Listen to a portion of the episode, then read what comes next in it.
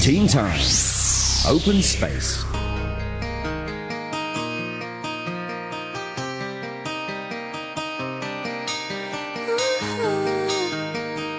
And in tonight's open space, we are joined by students from CCC Mong Man Wai College. Welcome. We're going to have the students introducing themselves. Hello, I'm Wendy from 2E. I'm Tracy from 2E. I'm Bobo from 2D. I'm Ryan from 2E. All right, we're going to be talking about quite a serious topic, and yet it can actually be quite fun to speak about, and that is the Hong Kong wealth gap. Now, I know that Bobo, you have got some numbers that you can share with us, right? Yes. Okay, so tell us about it. Gini coefficient of Hong Kong is 0.5 to 5.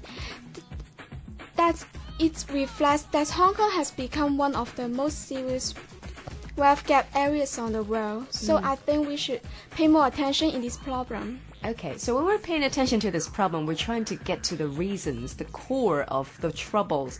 Uh, Tracy, let's come to you right now. What do you think are the reasons that cause the Hong Kong wealth gap? One of the reasons of Hong Kong's wealth gap is widening is Hong Kong has transformed into a knowledge-based economy, causing the value of low-skilled labor and low-educated decline. They will eliminate in Hong Kong. Therefore, the factories will flow up and many Hong Kong citizens will sacked by their employers. So you think that education has actually got a lot to do with the Hong Kong wealth gap, yeah? Okay.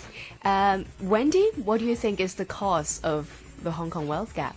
Um, I think the Hong Kong wealth gap is serious because there is not enough welfare program of Hong Kong government to help the poor.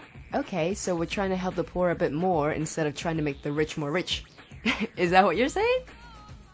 Okay. Um, Ryan, I want to come to you right now because uh, before we started this recording, you were speaking to me about the CSSA. For those who don't exactly know what that stands for, what is it? CSSA is a plan to give money to the poor people and help them. Okay, and the full name is? Comprehensive Social Security Assistance. There you go, thank you. But I know that you've got some sort of a personal opinion towards this scheme. You're not exactly 100% supporting it, are you? Yes, Okay, so tell us why. I think it makes people become lazy. Why do you think it makes people become lazy? Um, when people do not need to be worried about their food or money, they will become idleness. Mm, okay. Therefore, I think people should work harder and try to be self-reliant. All right, and you actually had a, a Chinese saying that you want to share with us. Yes, What is it? in China, there is an old saying, 一勤天下无难事. It means that if you work hard and do your best, nothing is impossible. Which is very true. A lot of Hong Kong stories are actually based on how hard people worked when they were younger, and they all become like the richest people in Hong Kong. So it's definitely dependent on how hard they work. Um, but then it comes to uh, I want to come back to Tracy now about uh, the minimum wage protection, which is quite a hot topic at the moment here in Hong Kong. How do you think that can help the situation? Mm, I think minimum wage can help the poor. It is because if the minimum wage is set to uh, thirty dollar per hour, then the workers' daily life will be better than before. Okay, thank you. Uh, Bobo, any other government plans that you actually want to suggest? Um, I think the government should establish complete retirement plans to protect the old generation and improve their life.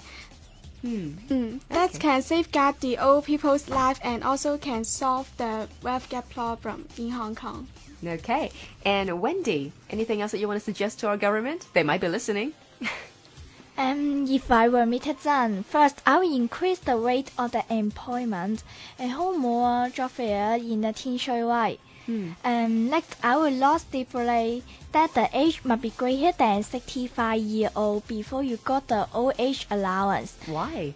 Um, it is because some 60 year old elders could not afford to exchange money to use, so they only could pick up the rubbish to maintain the life. Okay. Yes. Ah, thank you very much. Some very useful opinions right there.